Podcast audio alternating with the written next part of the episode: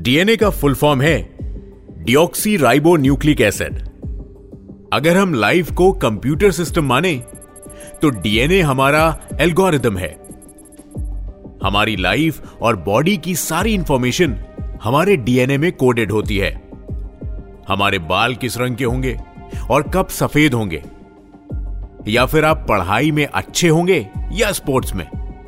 आपको डायबिटीज़ होने के चांस ज़्यादा हैं या हाइपरटेंशन ये सब कुछ और ये सारी इंफॉर्मेशन हमारे डीएनए में कोडेड होती है।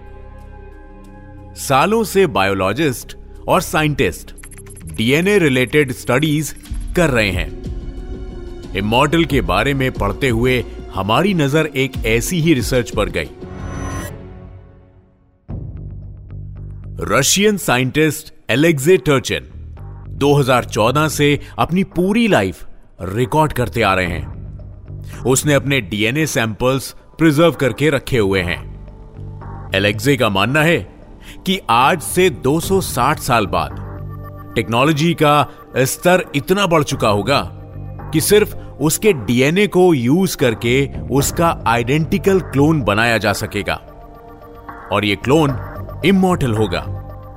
एलेक्जे ने 2018 में प्लान टू इमोर्टैलिटी में डीएनए से रीबर्थ और इमोर्टैलिटी के बारे में डिटेल में बताया है।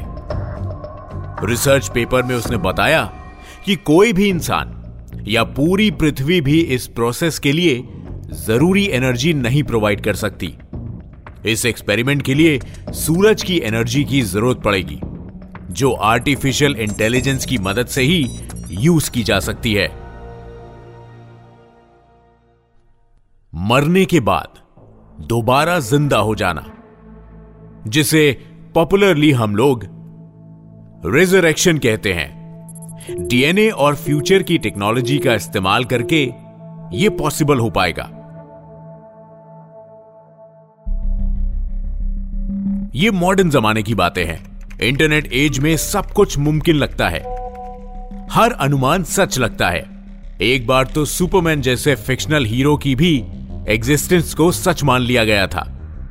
मगर ऐसी ही कुछ कहानियाँ भारत की पौराणिक कथाओं में मिलती है, जहाँ एलेक्जे की एक्सपेरिमेंट की तरह ही मरे हुए लोगों को ज़िंदा किया जाता है। इसमें से एक कहानी है, राजा महाबली की। पिछले एपिसोड में हमने बात की थी हनुमान और अश्वत्थामा के बारे में। इस एपिसोड में हम बात करने वाले हैं बाकी चिरंजीवियों के बारे में और खास तौर पे बाली के बारे में। तो आइए, शुरू करते हैं।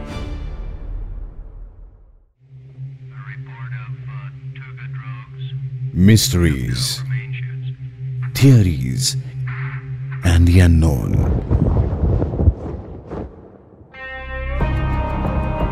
the India classified podcast a Red FM original.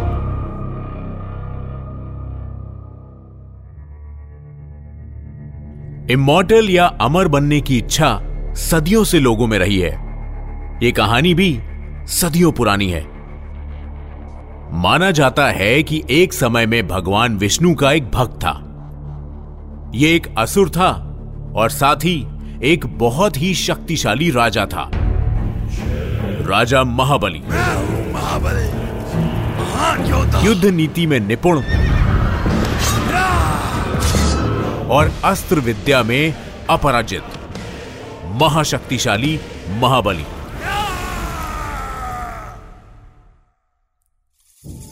कहते हैं, असुरों ने एक युद्ध में अमर बनने वाला अमृत हासिल कर लिया था।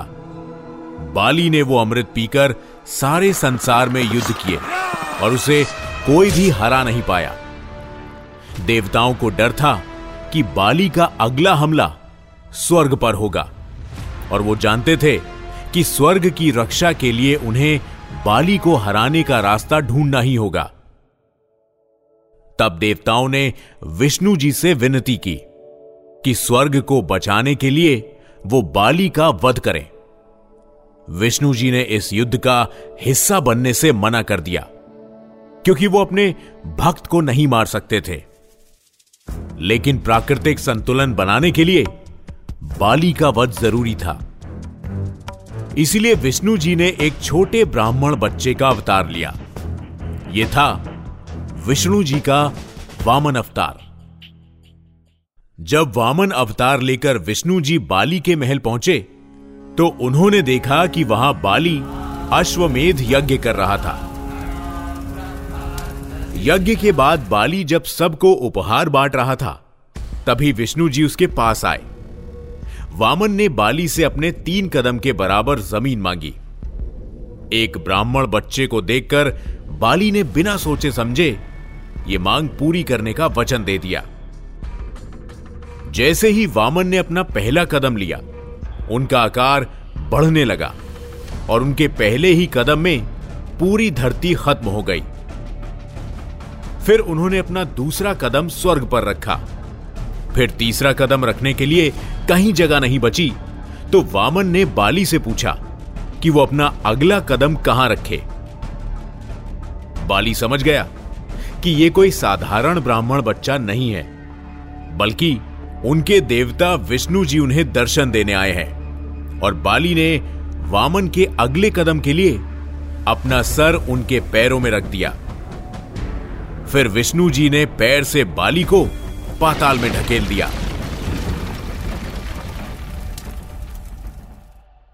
स्वर्ग लोग अब बाली के भय से मुक्त हो गया था। लेकिन बाली की भक्ति भाव देखकर विष्णु जी ने उसे वरदान दिया कि वो अपना शहर, अपने लोगों को देखने साल में एक बार पाताल लोक से वापस आ सकता है। भारत में मनाया जाने वाला त्योहार ओनम बाली के पाताल लोक से वापस आने की उपलक्ष्य में ही मनाया जाता है। भारतवर्ष में पुष्पक विमान जैसा एयरक्राफ्ट और राम सेतु जैसा ब्रिज बनाने की टेक्नोलॉजी और इंजीनियरिंग हज़ारों साल पहले ही डेवलप हो गई थी। तो क्या मरे हुए लोगों को वापस लाने का तरीका भी पहले ही डिस्कवर हो चुका है? यह दिव्य माया है या फिर कोई पुरानी रहस्यमयी टेक्नोलॉजी? ये कौन सा प्रोसेस है, जिससे महाबली हर साल वापस आते हैं? एंशियंट रिसरेक्शन का ये कौन सा प्रोसेस है? लेकिन बाली की तरह ही एक और चिरंजीवी है, जिनके बारे में कहा जाता है कि वो आज तक अपने राज्य की रक्षा करने के लिए ज़िंदा है। रावण का भाई विभीषण। बताया जाता है कि विभीषण की कड़ी तपस्या देखकर ब्रह्मा जी ने उन्हें एक वरदान मांगने को कहा था। विभीषण ने वरदान में हमेशा धर्म का साथ देना मांगा। जब भगवान राम और रावण का युद्ध चल रहा था, धर्म के रास्ते पर चलने वाले विभीषण ने राम जी का साथ दिया। रावण का वध करने के बाद, जब श्री राम लंका छोड़कर जा रहे थे, तब उन्होंने विभीषण को वहाँ का राजा घोषित किया था। और साथ ही उन्होंने विभीषण को चिरंजीवी होने का वरदान भी दिया था। विभीषण असल में श्री राम के साथ जाना चाहते थे, लेकिन राम के इस निर्देश का पालन करते हुए विभीषण अपने राज्य की रक्षा के लिए लंका में रुक गए। श्री राम ने विभीषण से विदा लेते वक्त उनसे यह कहा कि जगन्नाथपुरी में एक मंदिर का निर्माण होगा और बताया कि यह मंदिर विभीषण को श्री राम से मिलने में उनकी मदद करेगा। लोगों की मान्यता है कि विभीषण आज भी लंका में रहता है और राम जी की पूजा करने हर रोज सुबह जगन्नाथ मंदिर पुरी में आता है। ये थ्योरीज काफ़ी स्ट्रॉन्ग आर्ग्यूमेंट्स पेश करती हैं। रिसर्चर्स अपनी पूरी ज़िंदगी बिता देते हैं आर्कियोलॉजिकल एविडेंस ढूँढने में, जिससे कि इन थ्योरीज को सच साबित किया जा सके। लेकिन विश्वास करने के लिए सिर्फ़ आस्था की आवश्यकता होती है। साइंस और टेक्नोलॉजी की भी एक सीमा है। शायद ये कॉन्सेप्ट ऑफ़ इमोर्टैलिटी इस समय इस सीमा के अंदर नहीं है। शायद कभी भी ना हो। लेकिन कहानियों में इमोर्टैलिटी के प्रूफ अक्सर मिलते रहते हैं। कभी ये कहानी महाबली और विभीषण की होती है तो कभी हनुमान और अश्वत्थामा की। और कभी किसी और की। ये सारी कहानियाँ अगर सच हैं तो हमें आखिर इमोर्टैलिटी के राज तक पहुँचने में इतना समय क्यों लग रहा है? जनवरी 19 2022 को एमेजॉन के फाउंडर जेफ बेजोस ने एक कंपनी में इन्वेस्ट किया था। इस कंपनी का नाम है एल्टॉस लैब्स एल्टॉस लैब्स एक अमेरिकन बायोटेक्नोलॉजी रिसर्च कंपनी है। जो इंसान की उम्र बढ़ने से रोकने और एज रिवर्स करने पर रिसर्च कर रही है। एल्टोस लैब्स का कहना है कि सेल रेजुविनेशन से इंसान के टिश्यूज और सेल्स की उम्र बढ़ने से रोकी जा सकती है और सेल्स की एजिंग स्लो डाउन की जा सकती है। उन्होंने एक चूहे पर एक्सपेरिमेंट किए थे और रिजल्ट्स ने दिखाया कि उस चूहे की उम्र 30 परसेंट बढ़ गई। कंपनी के फाउंडर्स का कहना है कि उनके इस एक्सपेरिमेंट का रिज़ल्ट ह्यूमन टेस्टिंग में भी सेम ही रहेगा। कुछ साल पहले हज़ारों मील दूर बैठे किसी से वीडियो कॉल पर बात करना पॉसिबल नहीं था। लेकिन आज है।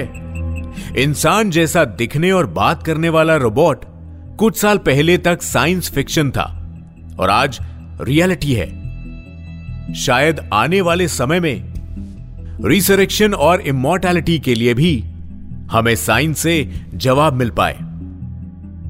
मगर क्या इसका जवाब एलेक्से का एक्सपेरिमेंट है? क्या इसका जवाब महाबली के हर साल लौटने की प्रथा में छिपा है?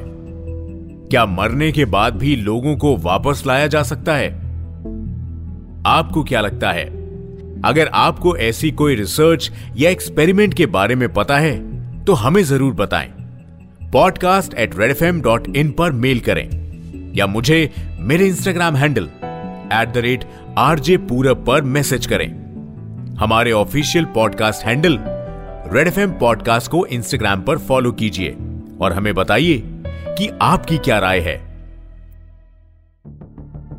इमोर्टैलिटी और चिरंजीवियों पर सवाल कई हैं और हर जवाब के कई पहलू हैं। इंडिया क्लासिफाइड के अगले एपिसोड में हम बात करेंगे बाकी चिरंजीवियों की। और कोशिश करेंगे ऐसे कुछ सवालों के जवाब ढूँढने की see you in the next episode नमस्कार